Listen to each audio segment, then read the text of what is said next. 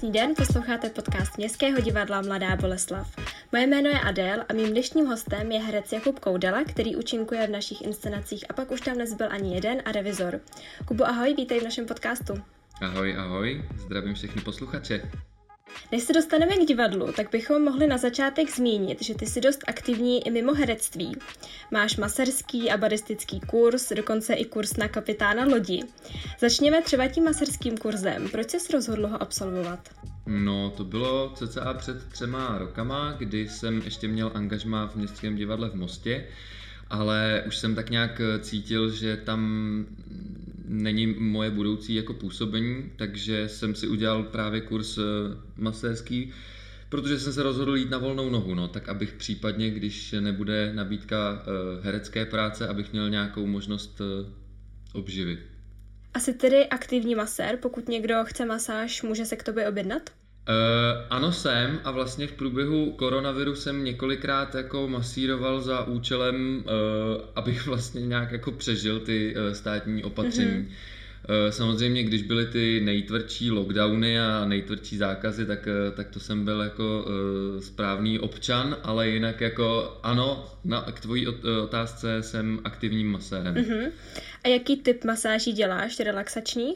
Eh, no, umím vlastně relaxační a tonizační, ale z 99% dělám vždycky tu relaxační, no. Mhm, takže pokud by někdo měl zájem, tak se ti stačí ozvat a domluvíte se. Ano, Přesně tak. Já teda ještě vždycky upozorňuji, že pokud má někdo vyloženě bloklý záda, tak já nejsem fyzioterapeut, mm-hmm, takže jasně. Eh, nedokážu spravovat eh, jako spazmy a nějaký bloklý záda, spíš prostě přesně, když je někdo jako přepracovaný a má třeba sedavý zaměstnání, tak si myslím, že jednou za 14 dní, když, eh, když jde na masáž, tak, tak je to nejenom příjemný, ale i zdravý, ale jako nezachraňuju. Mhm, jasně. A co se týče toho druhého kurzu, baristického, tak pro něj se předpokládám rozhodl, protože máš rád kávu? Mm, mm, předpokládáš špatně. Bylo to úplně jinak. Já jsem ho musel mít, protože když jsem ještě studoval DAMu, tak uh, rodiče mi samozřejmě dávali na studia nějaký kapesný, ale mě to prostě nestačilo, takže já jsem chtěl víc a tak jsem se rozhodl, že začnu pracovat v kavárně uh-huh. a vybral jsem si shodou okolností eh, kavárnu, která byla vlastně z mýho úhlu pohledu a já jsem v té době byl ještě like, jo, ale byla to prostě kavárna, kde se dělalo sedm druhů káv, pražili si tam vlastní kávu a byly to fakt eh, jako uh, profíci ve svém oboru mm-hmm. a ty prostě nedokázali eh, nebo nechtěli zaměstnat jen tak nějakýho lajka, takže já jsem nejdřív musel absolvovat u nich baristický kurz, no, abych to dokázal nějak jako připravovat, abych se v tom vyznal a aby to chutnalo i těm zákazníkům. A bavilo tě to, nebo to byla jenom povinnost? Jo, tak eh, ze začátku to byla povinnost, protože jinak bych tu práci vlastně nemohl mít, takže jsem se to musel naučit, ale je pravda, že čím víc jsem se do toho, eh, do, do toho studia ponořil, tak tím víc mě to bavilo a tím eh, víc jsem tu kávu miloval, takže teď už se jako troufnu říct, že jsem kávový milovník, no. Takže teď vlastně nabízíš takový balíček, masáž a káva v jednom. no a ještě, ještě jak jsi zmiňovala uh, ten kapitánský kurz, tak masáž a káva v jednom na lodi. No, úplně ideální. a když jsme u toho, tak jak tě napadlo udělat si zrovna kapitánský kurz? To vlastně asi shodou okolností mm-hmm. hodně, to bylo dan, to, že uh, se zavřeli divadla, tak jsem najednou měl spoustu času na uh, nějaký takovýhle svoje vrtochy a rozmary a já už jsem nad tím přemýšlel dřív, se přiznám, vždycky mě jako lákaly lodě a kapitánství a to, že vlastně jsem před třema rokama s kamarádama absolvoval uh, výlet na historické lodi, mm-hmm. která se jmenuje La Grace. Kapitán je Josef Dvorský a je to jako česká loď, která je ale postavená podle vzoru španělské fregaty a je úplně nádherná, mám jako spoustu fotek a byli jsme tam týden a vyzkoušel jsem si vlastně i to napínání plachet v nějakých 30 metrech nad zemí e, na stěžních. Mm-hmm. a bylo to fakt skvělý, hrozně krásný zážitek, brázdili jsme vlastně břehy chorvatského moře No a tam jsem vlastně jako zjistil, že, že mě to hrozně baví, že nemám mořskou nemoc, že bych to hrozně chtěl dělat. A navíc moje přítelkyně je uh, napůl italka, takže i jako to italský moře bych chtěl někdy takhle jako proskoumávat. Tak jsem si řekl, že prostě začnu od mála a zkusím si udělat ty jako základní úplně kapitánské zkoušky, který teda už mám, ale je pravda, že bohužel od té doby jako nebylo možné nějak vyplout, no, kvůli těm opatřením. Mm-hmm. Jak jsi právě zmínil, tvoje partnerka je původem Italka. Objevil jsi v Itálii díky tomu třeba nějaká nová místa, nebo máš nějaké zážitky, které bys jinak neměl možnost prožít?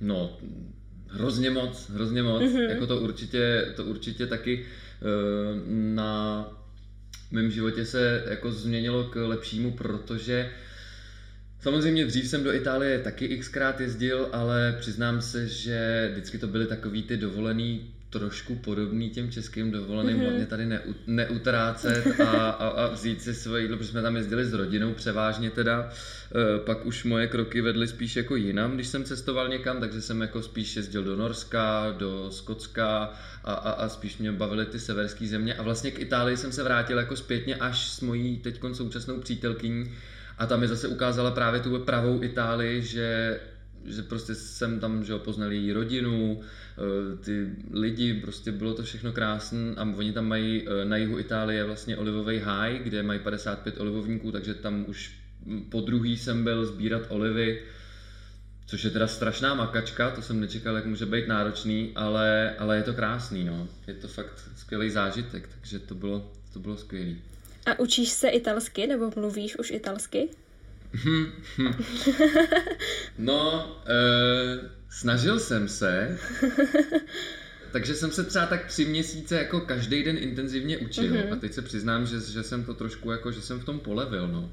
Já vždycky mám, to je hrozně se mnou jako s nějakou motivací, že já mám mm-hmm. vždycky motivaci, když, když tu věc jako potřebuju nebo když je to aktuální, takže já vždycky, když tam jedu, tak se předtím týden strašně učím. Když jsem tam, tak jako se snažím prostě furt mluvit a pochytat všechno. Pak se vrátím a říkám si, až tam pojedu příště, tak budu hrozně, hrozně už jako už prostě io parlo italiano, bravo a to.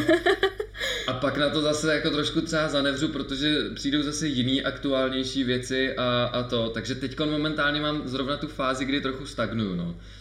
No, ale moje nejoblíbenější věta je uh, Io non parlo italiano, ma la mia ragazza si. Což znamená v překladu nemluvím italsky, ale moje přítelkyně ano. A tu používám velmi často a rád. Ještě by tě vlastně k tomu přítelkyně mohla jako donutit, takže na tebe začne doma mluvit jenom italsky. To bys no, fakt musel. To taky, to taky zkoušela, no, to taky zkoušela. A nechytlo se to. Já, mm, mm, mm, to se nechytlo, no. Jsme si moc nepokecali doma. Dobře, když se teď přesuneme k herectví, tak jak ses vlastně k divadlu prvotně dostal? He, no, to je, to je taky moje taková oblíbená historka. Já jsem uh, vlastně docela dost nerozhodný člověk, mm-hmm. si myslím. A když jsem po základní škole vlastně přemýšlel, kam se dál vydat jako na střední, tak jsem nevěděl. Tak jsem si řekl, eh, no tak půjdu na gymnázium, to je takový zase jako mm-hmm. taková nástavba vše, všeobecná. Tak jsem šel na Gimpl. No ale po čtyřech letech na Gimplu jsem taky vlastně nevěděl, co dál. Tak uh, Věděl jsem, že mě baví herectví a že vlastně přijímačky na DAMu se dělají vždycky o nějaký čtvrt rok dřív než na všechny ostatní mm-hmm. vysoké školy. A já jsem teda chodil na dramaťák, tak jsem si řekl, tak to zkusím, za to jako nic nedám a prostě je to zkušenost, ať už to vyjde nebo ne, a spíš jsem věřil tomu, že to jako nevyjde. No a ono to z nějakého mě nepochopitelného důvodu vyšlo, takže já jsem vlastně jako se dostal na damu a úplně jsem si říkal, aha, tak já asi budu herec. Tak jo, tak takhle to bylo. No. Takže to nebyl takový ten vysněný ideál toho, že prostě se staneš hercem, ale tak nějak si to našlo cestu. Nebylo, nebylo mm-hmm. to tím vysněným ideálem, ale uh, myslím si, že vlastně kdyby to bylo vysněným ideálem, tak se tam možná ani nedostanu, mm-hmm. protože většinou já to mám v životě tak, že když mi o něco strašně moc jde, tak se uh, tak uh, vnitřně vynervuju, že jsem vlastně nepřirozený, nesvůj a, a vlastně nikdy se mi moc jako nepovedlo. Prostě všechno eh, to, co mě v životě potkalo a co jako mě nějakým způsobem ovlivnilo, tak bylo vždycky zapříčeněný nějakou obrovskou náhodou, mm-hmm. mi mhm. přijde. Vždycky, když jsem něco jako vyloženě chtěl a šel jsem si zatím, tak se mi to nikdy moc nepovedlo. Což je, to je zvláštní, no, nevím. No, ale tak prostě to tak mělo být. jo, asi jo, asi jo, no. A Kubo, kde všude teď momentálně hraješ? Uh, doma,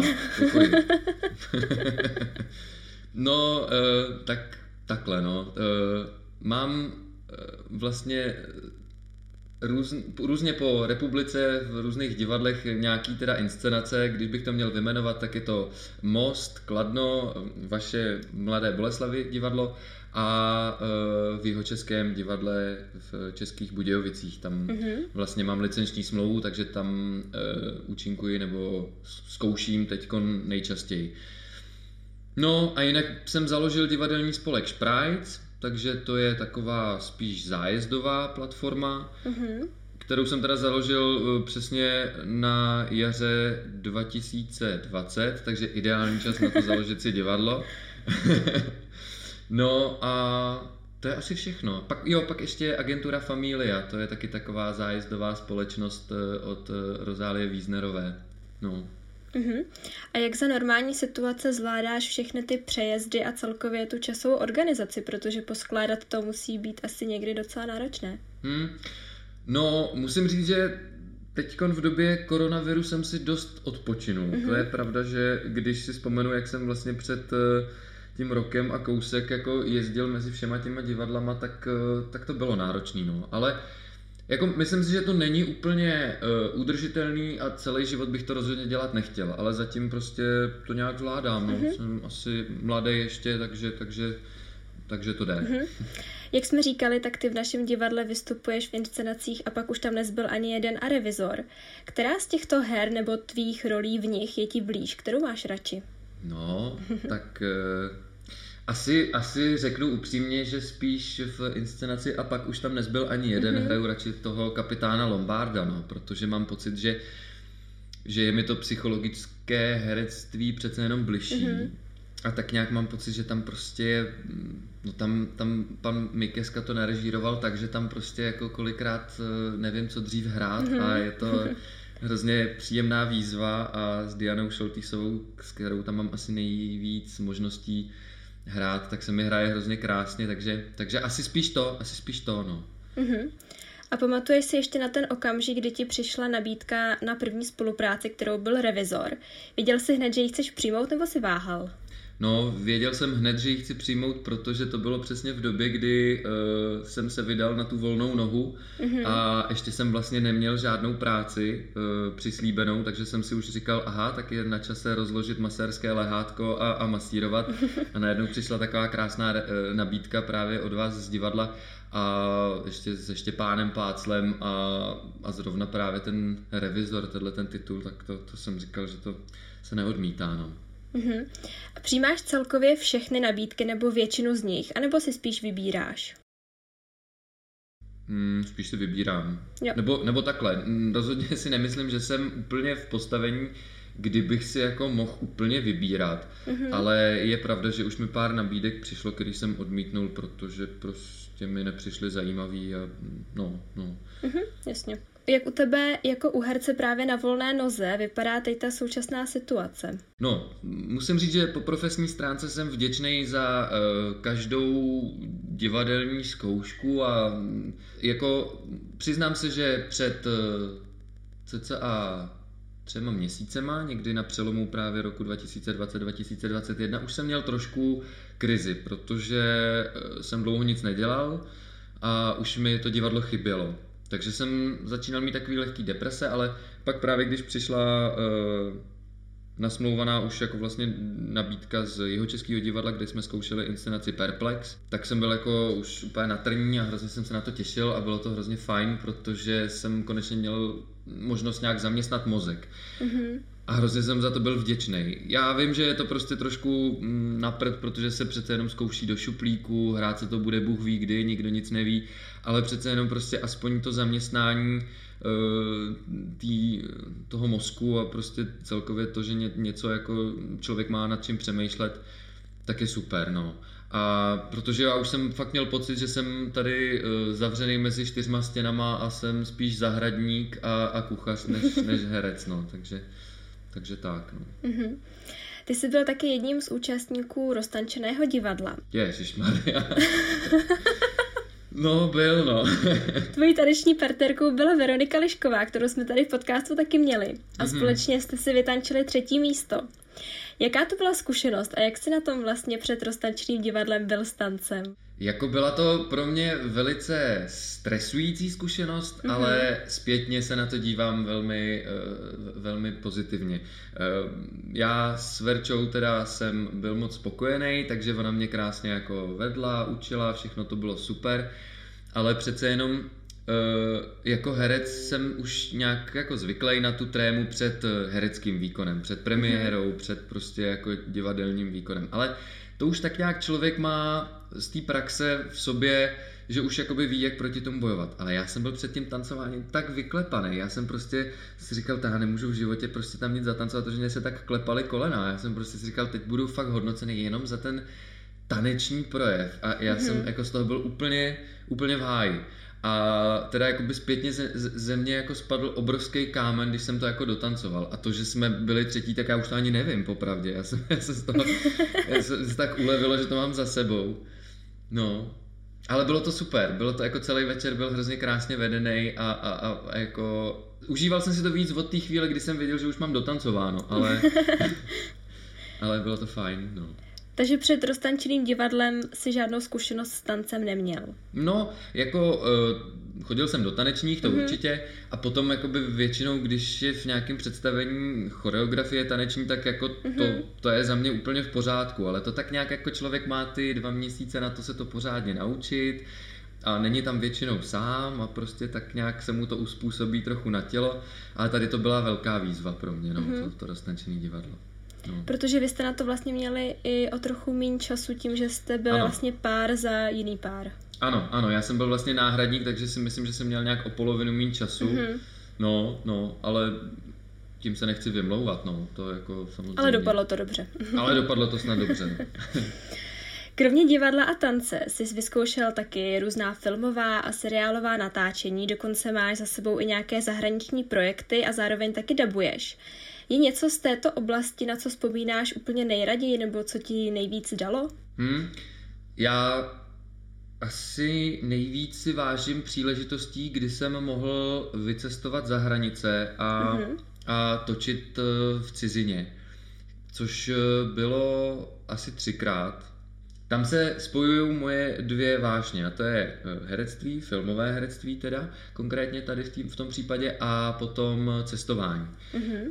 No a velice si uh, vážím možnosti, kdy jsem natáčel seriál Mamon, uh, to bylo v Budapešti konkrétně, a tam jsem byl tedy dva dny a, a to, mi, to mi dalo hodně. A potom uh, zahraniční dokumentární seriál Clash of Futures, který, kde jsem vlastně působil já jako jediný Čech a hrál jsem českýho legionáře, kapitána Kapela uh, a to se tačilo v Lucembursku. A to byla pro mě jako velká výzva, no, protože tam jsem měl vlastně větší roli a ještě v cizím jazyce.